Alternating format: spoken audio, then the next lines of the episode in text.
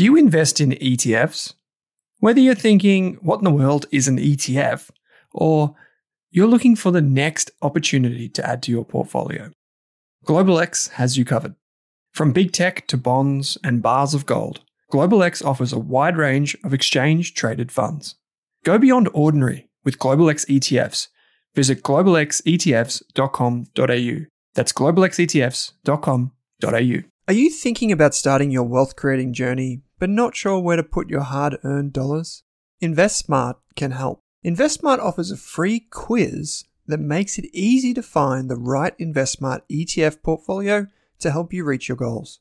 Just visit investsmart.com.au and hit Get Started. Answer a few simple questions about your goals and how much you want to invest, and you'll get a tailored statement of advice with a portfolio recommendation. You can visit investsmart.com.au for a no obligations free statement of advice. This ad is brought to you by InvestSmart Advice, AFSL 334107.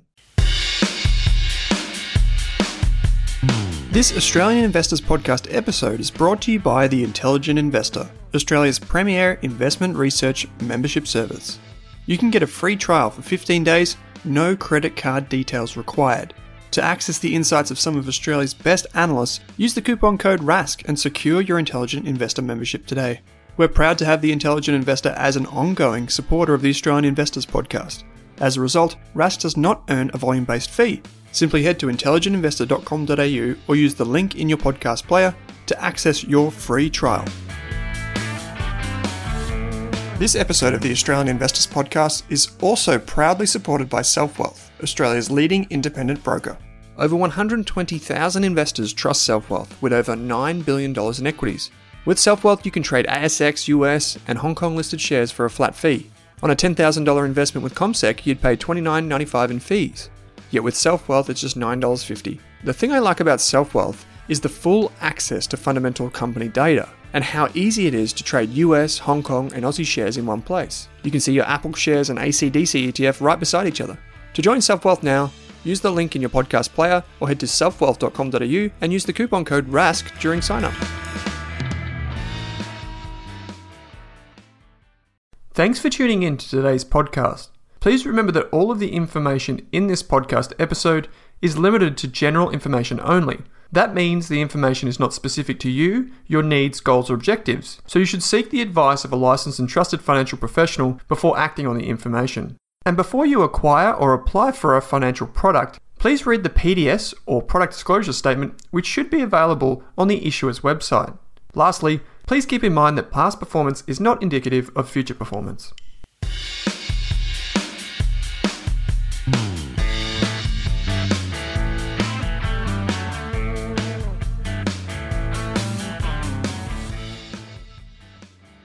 In this episode of the Australian Investors Podcast, I'm chatting to Per Amundsen of Think Tank Commercial Property Finance.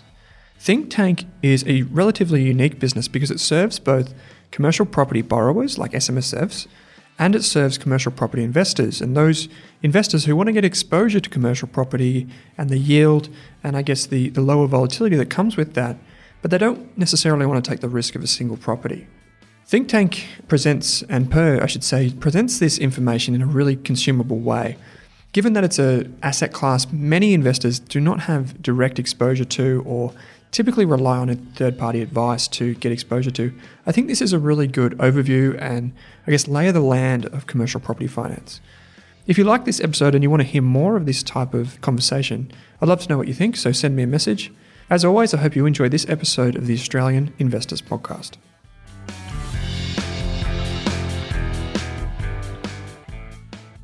Per, thanks for joining me on the podcast.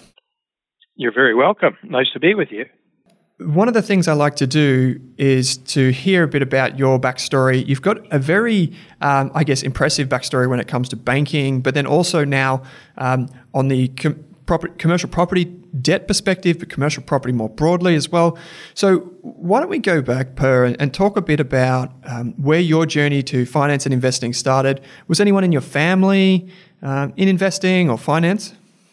Um, was one part of the family was indeed, and um, that's how I ended up uh, starting out in uh, in banking after um, taking a um, a break um, uh, from university uh, mm-hmm. before going back, and um, I um, uh, was um, uh, uh, sort of directed to an uncle of mine who worked at a Canadian bank called the Toronto Dominion Bank, and mm-hmm. he said, "Oh, we can put you to work for a while." And um, sure enough, about um, oh, how many years? Um, 18 years later, um, I I ended up in in Australia, and uh, had uh, had been working um, for TD, as they call it in Canada. Mm-hmm. It's a bit uh, a bit ironic uh, uh, that today, while we're speaking, is uh, the first of July, which is Canada Day. So there hmm. there may be, may be some relevance there too. But I ended up here in um, '87 after working various parts of the world with TD and um, we opened up a uh, corporate finance operation here, which was very exciting. And uh, you might remember 1987.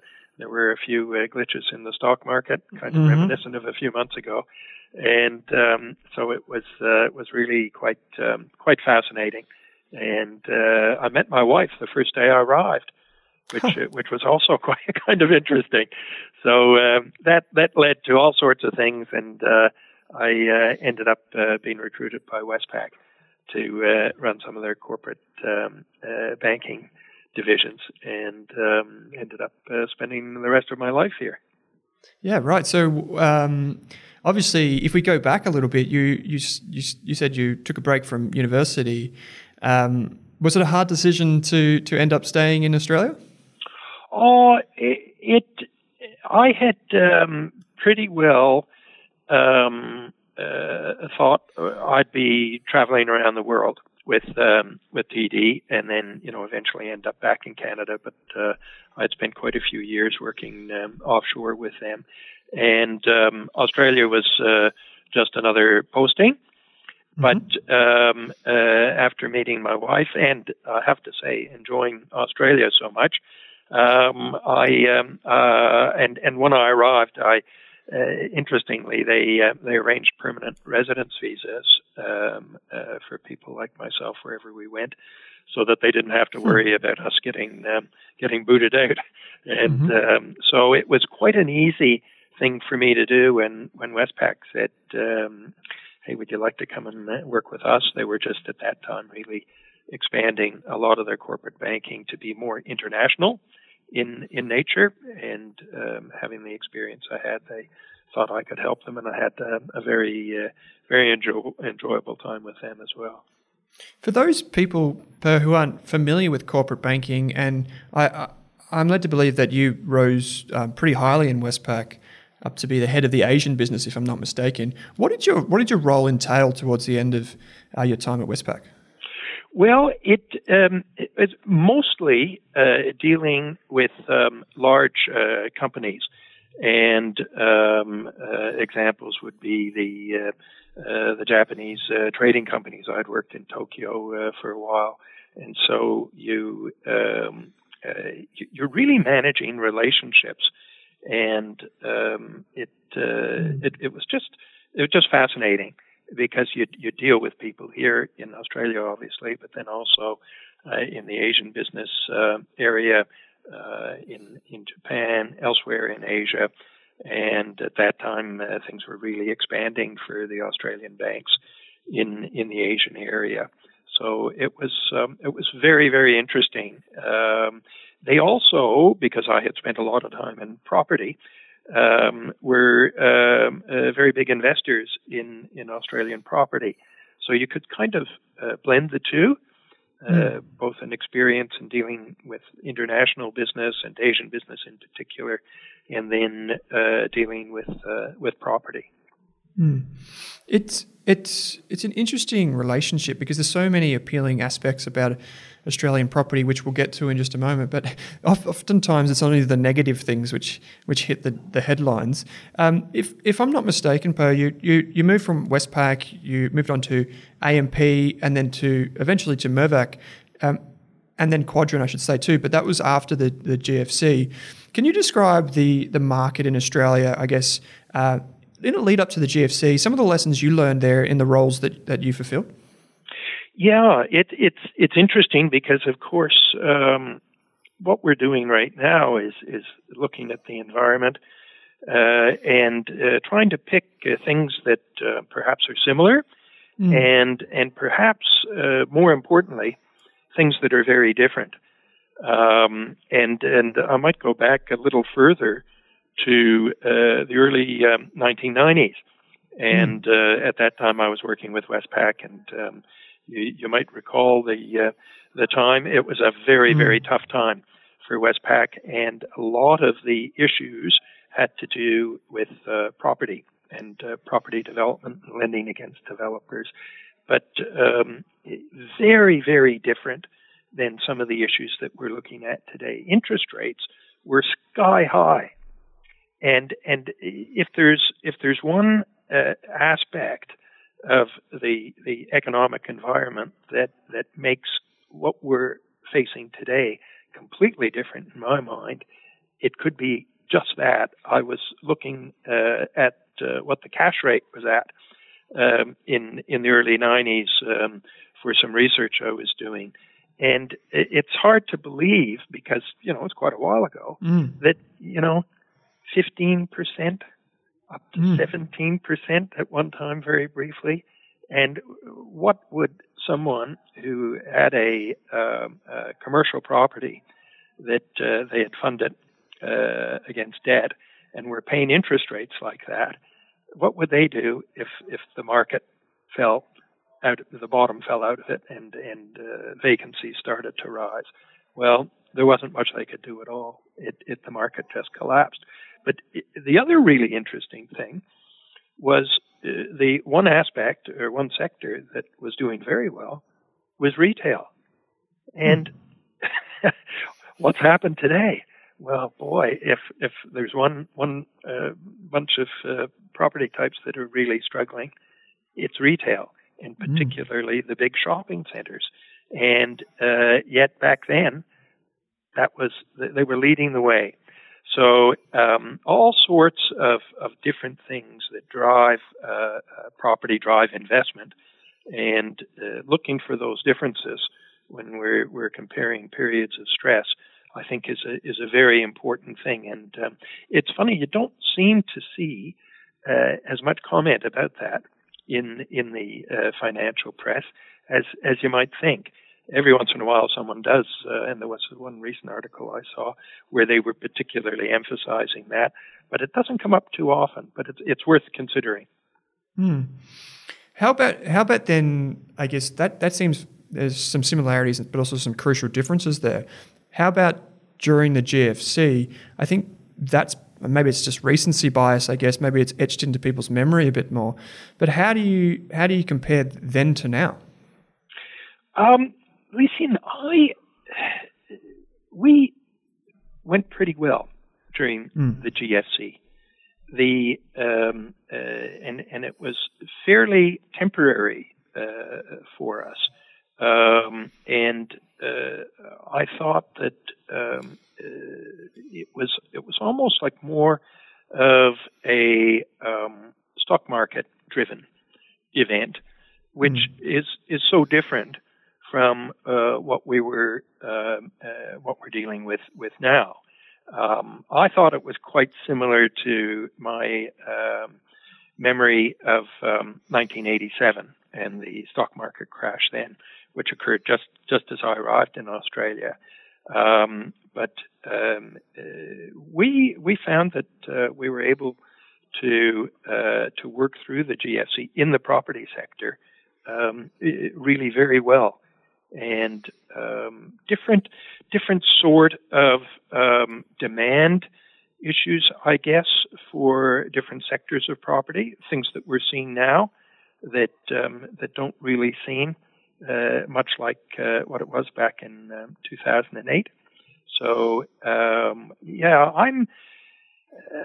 I'm I'm thinking that um, it, as we get uh, through the next little while and start to see uh, some sustained recovery, that um, we'll we'll be in pretty good shape uh, here. Uh, thank goodness, and I, mm. I speak to my family overseas quite often.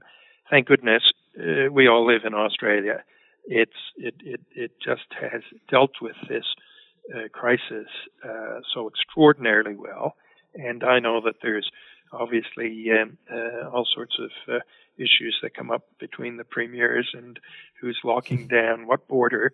But when you compare it to uh, what we read about and see on the television in the United States, and and even in my home of Canada, um, uh, things are much worse there in terms mm. of the number of cases, and and we're really lucky here.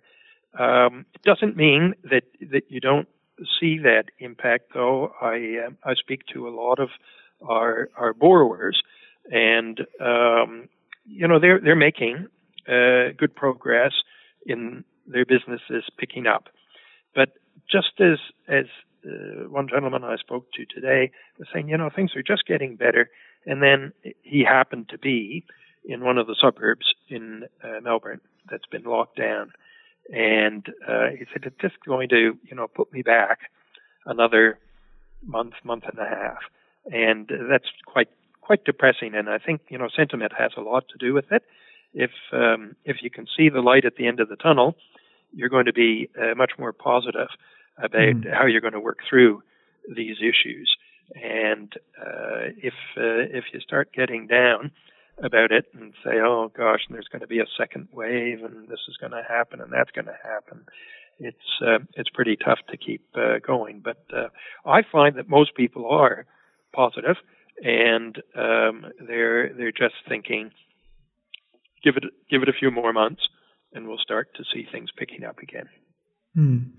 You okay? So one of the things that we should probably frame for our for our listeners here is, I guess, around about 2006 is um, when you when you uh, took up a position, director, think tank, uh, the business, commercial property finance. People may have heard of it. Probably a lot of our listeners have heard of the business.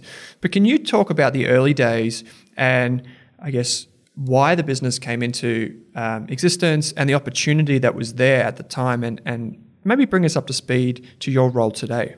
Sure. Yeah, it uh, it was it was very very exciting, and like I think a lot of um, uh, business startups um, uh, happens by chance.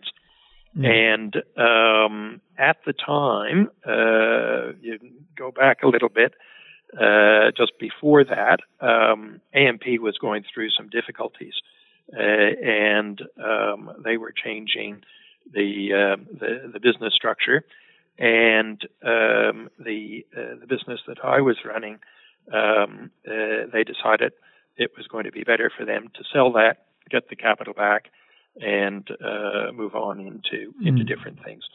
And um, uh, myself and a couple of um, my key colleagues in the business thought that, um, wow what an opportunity this might be for us to recreate this business.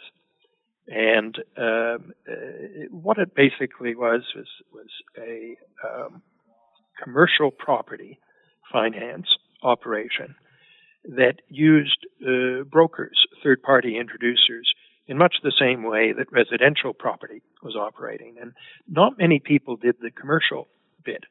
Uh, we thought we did it pretty well, and it was it was a profitable business for AMP. So they weren't getting out of it because it um, it wasn't making money for them. They just needed to look at their capital resources and how they could allocate that. The other thing we had done that attracted us to it was that um, we had done the first securitization of hmm. commercial property here in Australia through AMP. And uh, again, my colleagues and I had worked closely on that. And uh, we thought we could replicate that. And course, what we had to find were some people to join us as, as investors and mm-hmm. uh, find a bank that was willing to provide the warehouse funding for it. And um, luckily, the the connections that we had all had and the experience we had in corporate banking uh, and the fact that we had actually done a securitization program for commercial property um, uh, opened the doors to people who could could assist us. And um, our, our, third partner basically was um, was a broker, a commercial broker, whom we got introduced uh, to um, again just by someone else that we both knew, and um, it turned out to be a well, just a you know a great a great experience coming together with these people, and um, we're all still here um, uh, many years later. And uh, and still enjoy working with each other. And the business has actually, I think, in the last couple of years, has probably um, even uh, outdone what uh, what we thought it might be able to. Mm, that's fantastic. I think you can look back over some of the announcements that have come out of the business over the nearly 15 years now, and, and you can you can trace them and you can see particular milestones through time. One of the really interesting points of our conversation, um, which we, we spoke off air about, is I guess the, the ability to serve both sides of the market. So you've got investors and you've got borrowers. Can you explain, maybe with an example, how the, the business works and how it fulfills the needs of both of those people? And then we'll tie that in, I guess, later on the conversation with why this is an interesting uh, asset class right now. Yes, sure. It. Um, um, I'll just deal with the structure first, which uh, mm. is probably the um, uh, the easiest way to introduce uh, how investors can become involved um, because it's quite different from the uh, the way that many uh, individuals think of um, investing in property, and they they can think of some some historical stories that maybe aren't that pleasant and, and mm. don't have great outcomes, but they also realize that uh, within property there there are very attractive returns. So the the, the, the really the secret is how do you capture those attractive returns and yet not expose yourself to some of the risks that we've seen that have uh, have damaged other um, other investors and businesses. So um, the way that um, uh, we structure the business, and then this all revolves around this securitization uh, business that um, I mentioned um, earlier, is that um, funders, and, and initially it's it's the banks um, lend us money within a particular trust, so a a, um, uh, a structure that's uh, that's really closed, so that uh, none of the security or the money uh, uh can escape from mm. the particular structure, uh, and and we use that money to lend to borrowers who provide us with first mortgage security against properties that meet certain criteria. And these are all held by a, a trustee in a particular structure, and uh, the monies that flow in through repayments and interest, etc., all flow down what uh, generally are called waterfalls, which probably is a an apt description for them. So the money flows in, and then gets distributed to um, all the lenders, and the lenders uh, all sit at different levels of priority within these structures. So the uh, people who are most secure, who are the senior debt providers who sit right at the top of the stack, they get the they get still get good margins, but they get the slimmest margins because they take the least risk. You then go down through this what's called a capital stack, and as you go down, you find different types of investors, uh, investment companies um, that uh, uh, are willing to take a slightly higher risk for a slightly higher return. And within those type of levels, those parts of the capital stack, that's where you find individuals. Usually they're, they're high net worth individuals, sophisticated investors who can understand what um, these structures are all about. And uh, they're willing to invest because they can see that they are, they are taking greater risk than if you put it in a bank account or bought a government bond. But I mean, these days you get one percent if you're lucky. Mm. And uh, with uh, with these type of investments in in property securitization structures, you get uh, much higher returns, and we'd be talking, you know, anywhere from say five percent for the uh, uh, a, a, less risky type of um, investment to uh, perhaps as high as 8% for something that carried more risk. And we're certainly not the only people who do that, but um, they're very, very interesting types of investments for um, individuals to look at. Would I say that it's it's the type of investment that um, your uh, grandmother, who's never dealt with um, uh, this type of uh, an investment in property or um, is knowledgeable about interest rates and returns. No, it's not for it's not for everyone, but um, people that have an interest in this and um, uh, have that level of uh, sophistication, uh, it's it's very interesting because it's the level of returns are so low elsewhere that you really have to have to look at something else. You have to look at alternatives. Mm. Yeah, one of the things that this kind of catchphrase that a lot of pundits have jumped on lately is this idea of TINA, and it's uh, there is no alternative. And normally, what people think of when they say when they hear that is there is no alternative to the stock market. So people think, yeah. you know, bond yields are pretty low, yeah, interest rates are extremely low. Uh, dividends are still there for, for most companies. Uh, we'll see how they fare throughout the coronavirus, um, I guess, shock. But this is a, another aspect of, I guess, um, an asset class that people probably don't, at least in my experience, probably don't pay enough attention to. Maybe because they don't understand it, or maybe they just don't. Know, they're just not aware of it. I think you put out a um, a, a piece recently where you talked about the allocations in most self-managed super funds, for example, Yes. Are predominantly to listed shares and cash, and pretty much everything else is dwarfed by that. Um, but yet, this is probably one of those instances where TINA applies, and if people still have that longer term time horizon and these sophisticated investors or SMSFs, etc., are looking around thinking, what are the opportunities for me? Maybe the SMSF's thinking, I want to borrow money because I want to invest in something, um, or just get exposure, exposure to these types of um, returns. I think this is the time to, that a lot of these these companies are uh, these people are thinking about it. Yes, it's it's uh, your, your, mention of the uh, asset allocation within SMSFs uh, is is very interesting, and we, we have a special interest in SMSFs because we uh, we lend to them to invest in property, and not a lot of other people do that.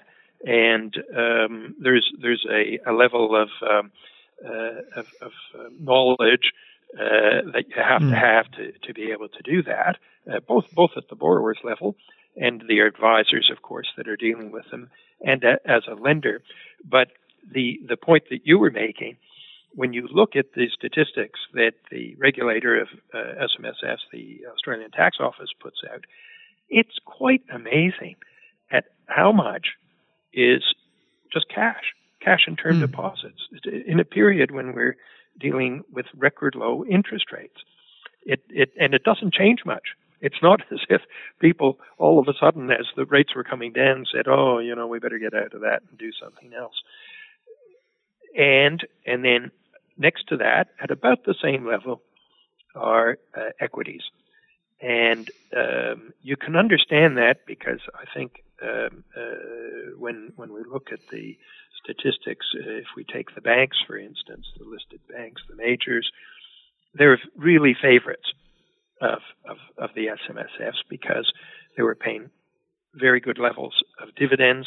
They were fully franked.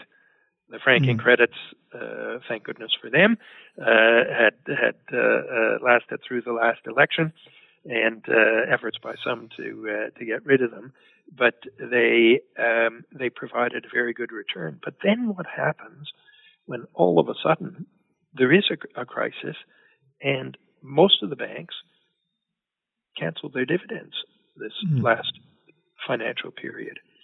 They're saying, oh, they may they may reconsider that uh, in another three months, August, September. But um, uh, it's it's devastating for retirees and SMSFs who've depended on those. And so the the whole idea of diversification, I think, is is what comes up when you start thinking about that. So sure, you should have some amount of, of cash. You should have some amount of safe bond type investments. But you also should look at other higher yielding assets and consider if if you feel comfortable with them and if you have the knowledge to be able to deal with them that that that's something that has a place in the asset allocation of something like an SMSF, or the SMSF is really, you know, a, a tax structure. So mm. um, it's um, it can just as easily be your family trust and uh, and or some other investment vehicle, and and you just decide, well, you know, I've got this this uh, hundred dollars to invest. How am I going to split that up? And taking a look at, at something like property, obviously, and at some sorts of property investments, property debt investments, such as we offer, um, it's worthwhile doing. Mm. When people, like you said before, when when people think about this, they often recall kind of the negative instances where there's certain investors have faced pretty severe capital loss, and as we now go through coronavirus and, and the shock that comes with that, both in financial markets, but also you know in, in just walking down the street, you can see that yes. many of these retail outlets are out of business or just completely not functional. Um, how do you think about risk management, both as a, as a lender and as an investor? Yeah, well, two um, two pretty key um, uh, issues I think for the investor to look at is um, within the the structure that they're investing um, what's and again we can another we'll use the same word. What sort of diversification do you have? So do you have are, are you lending to maybe just a couple of different borrowers with maybe three four properties as the security, or are you dealing with literally hundreds of borrowers with hundreds of securities? And what that does is it minimizes the risk that they're all going to have a problem at the same time. It, mm. It's just it's just pure mathematics. The other thing that you need to look at is what's the track record of the people who are managing those investments, and um, it, it's one of the reasons why when when you first start out, um, it's hard to to attract a lot of investors. You know, the first day you you open the door and put the shingle up, uh, people they don't know you. They say, what, hmm. what have you done? You can talk about your history, and unless they've dealt with you before, it's pretty hard for them to say, well, I'm going to put, you know, some of my retirement savings in in your hands uh, because you've got a good story. What they want to see is track record, and uh, we think that that ourselves and other people who do the same sort of business really try and emphasize that. So they try and get across to the potential investors and the advisors that uh, this is this is what we do, uh, this is how we do it, and we've done it for a number of years, and this is the the track record that we have. Mm. So when you look back over Think Tank's, I guess track record and history, um, I saw uh, on the website that it's pretty impressive in terms of, I guess the the absolute return and the, the absolute risk that investors have faced in either of the funds over a very long period of time. Um, do you care, can you care to mention how, I guess, how from an investment perspective and how the, I guess, the, the allocations within the, the capital stack and, and I guess how you think about that and how that's reflected in that, that sure. downside? Yeah.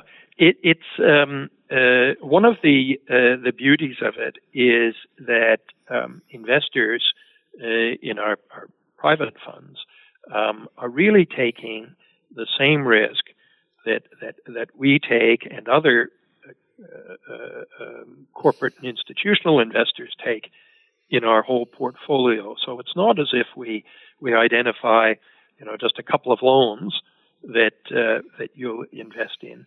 You really get the um, uh, the safety and protection of the of the hundreds, thousands of loans that we have have out there. So it's kind of a a, a shared risk, and uh, yes, the money goes into a particular loan, but those are all within those trusts that I was speaking of. So there's there's protection that you get from that, and the other side of it is that you can look at the track record and say, ah, okay, so over the years, um, uh, how many losses have you suffered? What percentage of losses? And because we only make relatively small loans, we don't make any loans over $3 million, the, um, uh, the impact uh, is, is not that great if you have a problem. And it's, it's just easier to recover that amount of money than if you had to sell, you know, a hundred million dollar uh, uh, office building, and and the market was weak. Um, that's that's a tough call. If you're dealing with a smaller industrial property, there's much more demand for it.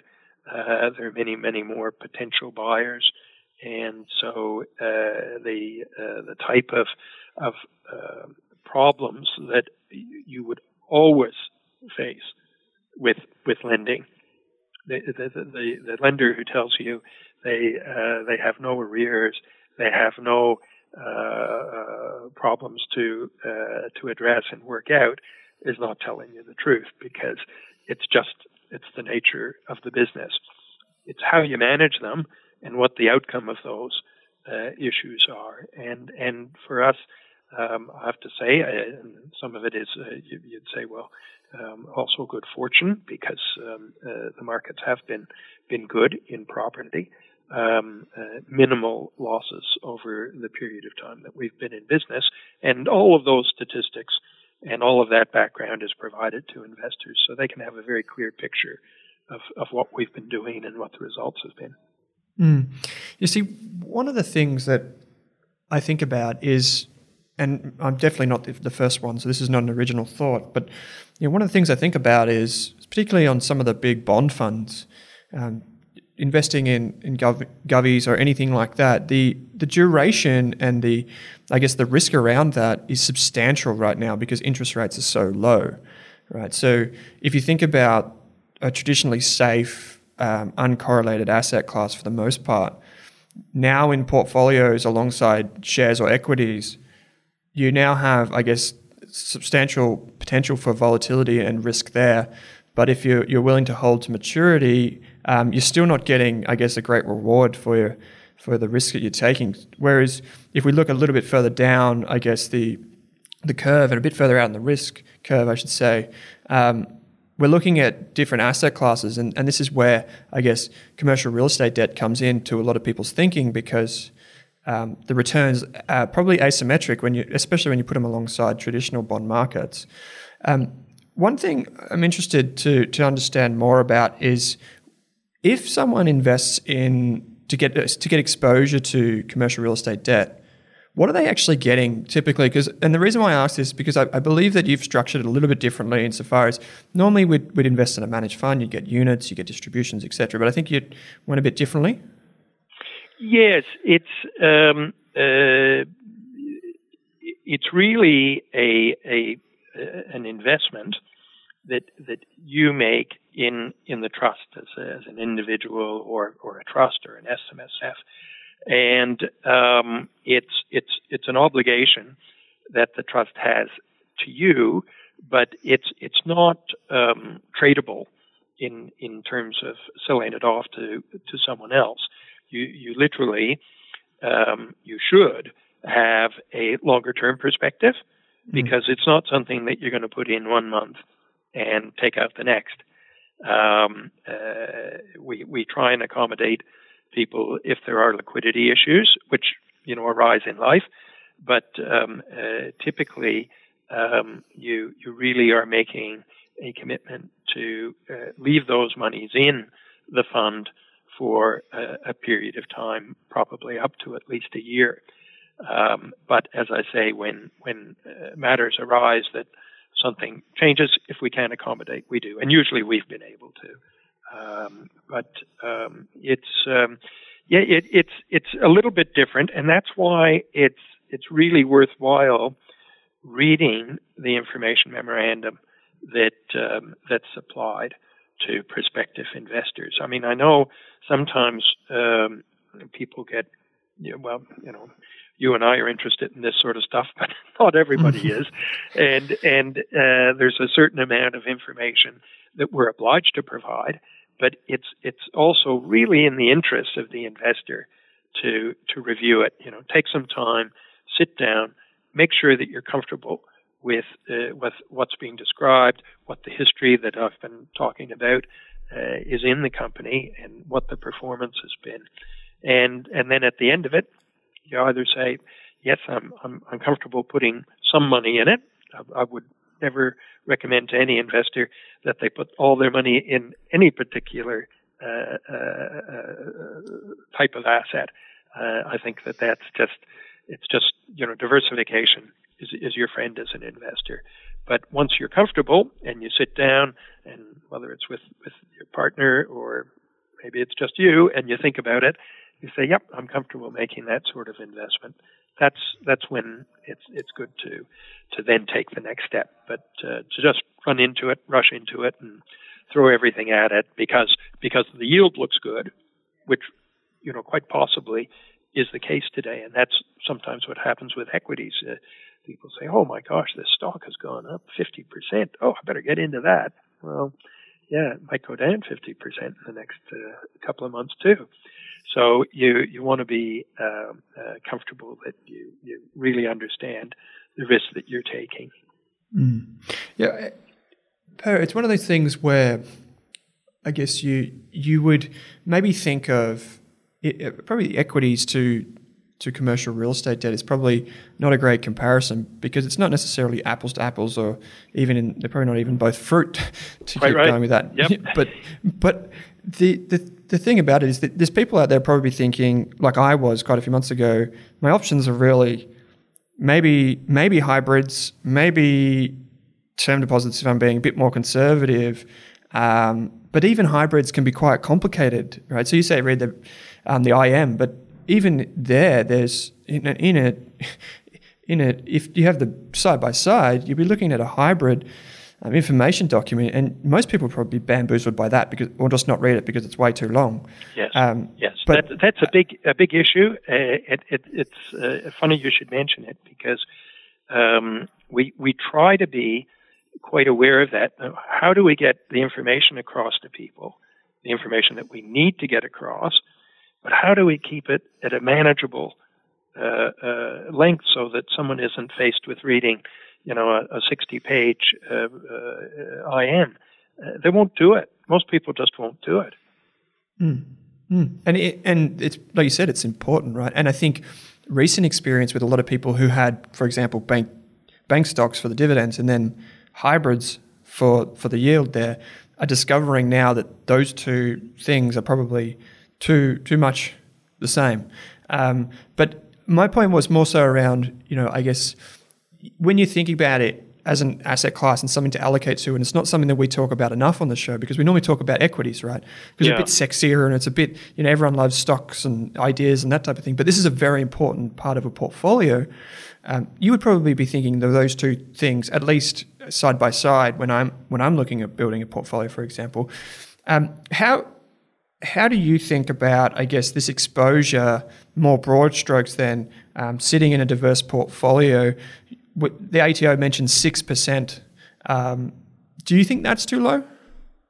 Oh, I I, I do, um, but um, I do also understand that um, it's it's for the people that we deal with getting into direct property in um, in SMSFs is is a big step because al- almost uh, inevitably, uh, and the ATO has brought this up uh, quite frequently, uh, and in fact, um, uh, they brought it up very strongly that you you are really giving up some of the protection that diversification provides you when you invest in direct property because it, it there's just a, a, a certain dollar amount Mm. that that it, it makes up the value of, of any sort of property, even if it's you know the smallest residential unit you could find, it's still going to be hundreds of thousands of dollars, and and for many people,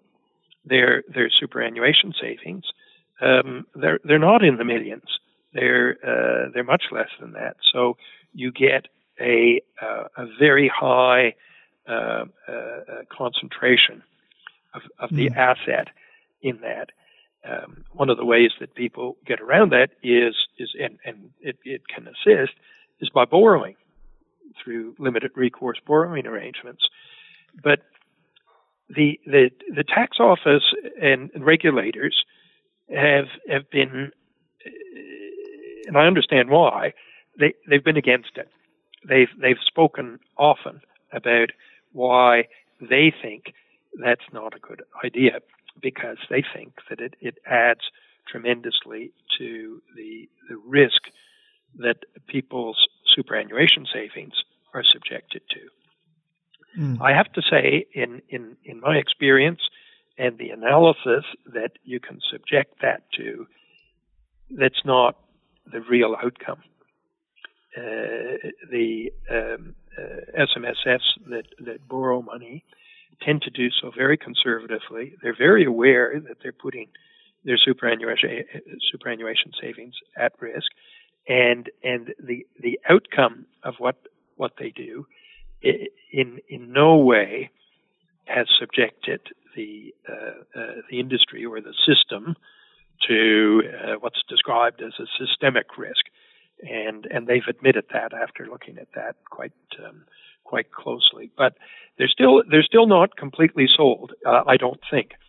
We haven't heard much about it because they've had other things to think about. But uh, my guess is that um, th- that sort of a question will come up again. I think for the right type of investor, um, direct property in your superannuation fund, in your SMSF, is an outstanding investment. I'll just give you a quick example of uh, mm. where we see people benefiting the most. And that's uh, people who um, run their own business, who use their superannuation fund and often borrowings uh, uh, within the SMSF uh, to buy their own business premises. And there are special rules that allow them to do this uh, within the uh, uh, Superannuation Industry Savings Supervision Act. And it's it just is makes so much sense in terms of instead of paying rent to a third party, for their business premises. They're paying rent to themselves in in in a superannuation fund, and uh, it's it's it's their livelihood, it's their business, and uh, it's it's a tremendous way to benefit from it. And um, uh, I would say about about 50% of the um, of the people that we deal with would fit that sort of a description, and hmm. um, uh, they have been very very successful with them. Mm. It's definitely something that if I put on a financial planning cap, you, you talk about a lot. Right? You see it, um, particularly, uh, like you said, with people with businesses, obviously, but you see it as they transition as well in that around crucial stages in their life and yes, and how that absolutely. plays a role, a role there too. It's it's it's definitely one of those ones where you could probably commit an entire podcast series just to talking about the nuances in it. But it's it's certainly something that I think if people aren't aware of, they should be. Um, yeah, from and and as you say, the the education side of it is important because um, uh, most of the the people that we um, uh, get introduced to us um, have learned of this through a financial advisor, mm-hmm. and and and many of them have been referred to those financial advisors by their accountants because their accountants understand their tax position, they understand how their business is operating, and while accountants um, uh, can't provide the full range of financial advice because of the licensing um, restrictions, they can introduce you to financial advisors, and it's um, it's so well worthwhile looking at these sorts of alternatives. Mm, for sure. Per, I think it would be remiss of me as we come towards the back end of the conversation. I think it would be remiss of me not to ask you how you think um, I know you've got a bit of this in the latest monthlies, but how you think about COVID's impact on the retail, office space, property at large. How how long do you, if you could stare into your crystal ball, how long you think, you know, property investors, if they will be impacted by this, how long, and, and kind of what are the outcomes for investors in the market right now? Yes, yeah, it's it's it's very interesting, isn't it? And um, you mentioned um, the retail in particular. Um, it's um, uh, I think that um, and uh, we have been thinking, and uh, we've we've written about this uh, a number of times over the past um, uh, literally few years, that um, retail um, was was kind of a growing risk in mm. in our view, and it seems that the um, COVID nineteen crisis has has just been the the trigger to bring all of these these issues which um, have been arising right to a head, and um, the, uh, the, the hit to consumer confidence, the um, uh, issues where um, people just you know not, are not going to shopping centers. Uh, they they don't want to go out and shop. They're going to uh, buy over the internet, and and it, it's been uh, almost uh, you know an overnight uh, uh, issue that's that's arisen, and you can you can read in the newspaper just about every day of some retail outlet that's um, uh, either uh, someone who is in uh, selling a product that that goes through the retail um, mechanism that um, that they're they're going going under, um, or a um, a landlord, an owner of of these shopping centers, who's written down the value of the property, cutting their distributions um, you know, it's been quite a quite a quite a list over the last uh, couple of months of the real estate investment trusts that have uh, been in that position. So retail, to me, is is one that's um, a real um, uh, standout as as having been impacted and impacted in such a way that um, it, it's not just all going to change back to what it was. It's there's this impact is a lasting impact and um, we're we're really going to have to adjust to it. The other area that I've mentioned a couple of times is, um, uh, and again, something that has kind of been been brought on by the crisis was um, the uh, the development of um, you know off the plan units in uh, mm. particularly in the big big cities, uh, Melbourne and um, in Sydney. And I'd long been concerned that um, there uh, could very easily be an oversupply, and that we'd start to see uh, the impact on the um, prices of these units once they are um, uh, completed and settle, compared to what the uh, contract was when it was sold off the plan. And we're starting to see that sort of thing now. And one of the things that I hadn't really factored into my concerns was um, migration. And mm. and we're seeing many more articles now about uh, what sort of impact the the reduction in migration that is surely going to take place is going to have on on things like apartments in in the inner city. And um, I think that will be one to to watch as well. Um, the other uh, working from home, um, just our experience um, here in our own business uh, but it would be replicated in uh, thousands and thousands of others, is um, is that um, uh, people are very comfortable working from home, and I think businesses and, and we as business operators are uh, more and more comfortable with our employees working from home. Sure, we we like to see them in the office every once in a while just because we like to see them, but um, the, with technology, we we made we've made and others have just made leaps and bounds over the last three months, we've probably done things that would have taken us three years to do in three hmm. months. Mm. And I'm, I'm, sure you've had the same sort of experience. And it's, um, uh, yeah, it's quite instructive. I don't think it's going to be um, a disaster for um, offices. I think it may um, uh, office space in the uh, in the big cities. Vacancy rates have been very very low. Uh, rents have been going up um, and that that will moderate. I don't think it's going to be a disaster at all, but um, that that will moderate. The area that we're very active in is the smaller industrial, mm-hmm. and um, uh, that is standing up very well. Again, part of it is diversification because there's a lot of it, but um, demand for distribution centers, which often exist alongside of industrial estates, um, is um, is adding to uh, the value of those areas. So um, uh, it will be very interesting, though, to see how valuers, how professional valuers, uh, deal with all this. Right now, it's pretty up in the air.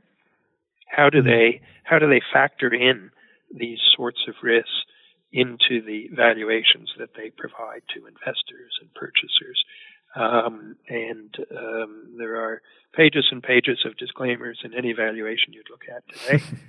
but as you can imagine, but um, it's um, it's changing. It it will change. People will get uh, comfortable with uh, with what's happening, and uh, probably one of the biggest factors in terms of valuing property are capitalization rates. So what mm. what's an acceptable yield for a property? What sort of income do you have to earn from it? And of course, with uh, with the cash rate at 0.25 percent, uh, government bonds uh, uh, being controlled to be about the same for three-year bonds, and then one percent for ten-year bonds. Um, you can't expect these capitalization rates to go uh, very high. They have gone up, but you wouldn't expect them to go uh, uh, much further. So the, the values are um, on, on things like uh, those industrial properties are probably pretty secure. Mm. Yeah, I think for most people, most listeners will be familiar with capitalization rates and how they impact valuations and uh, I guess the incentives that come and need to be factored in there too. Um, it's it's a really interesting um, conversation. It's probably one that we could talk to for, for quite a while. yes, like the most of the other things we've spoken about today. yeah, but so why don't I um, kind of wrap it up around there, Per? And what I'll say is I've got two final things. Just how do, how can people get in touch with, with you and Think Tank? What's the what's the best resource for them to learn more about this? Yes, well, there is um, quite a bit on our website, which is is just Think Tank Commercial Finance and mm-hmm. you'll you'll you'll get um, uh, taken right away to a. Um, uh, it's quite a large website because we um, cater to all of the brokers, mm. uh, the finance brokers who introduce business to us. But there also is a special section for investors.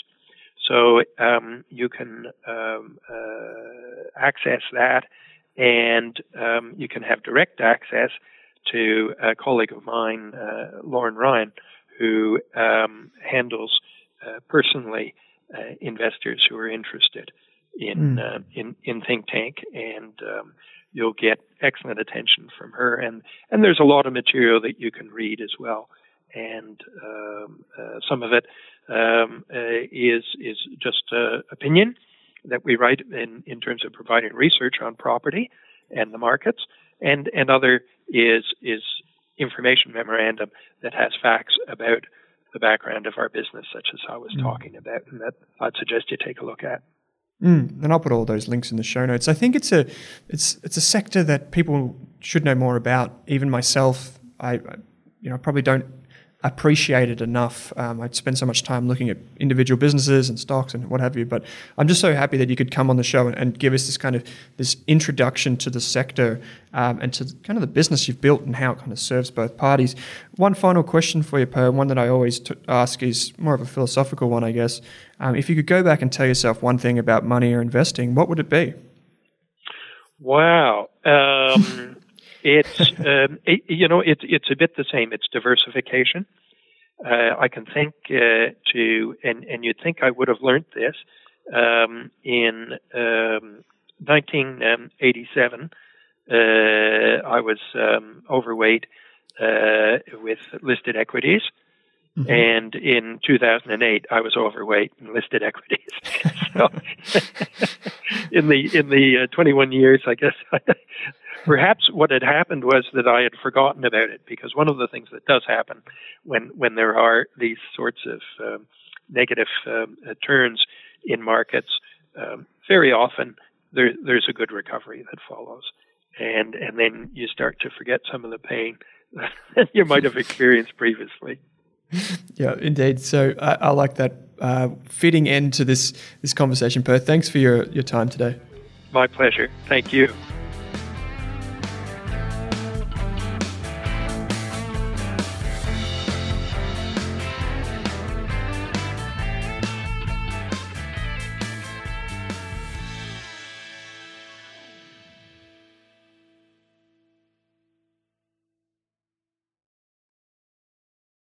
For more than a decade, I've been hunting for the best investors and their methods, strategies, and tools for investing. After years in the industry, countless books, a few degrees, and 1,000 podcasts and live shows, I've rolled this accumulated knowledge into something called Rask Invest.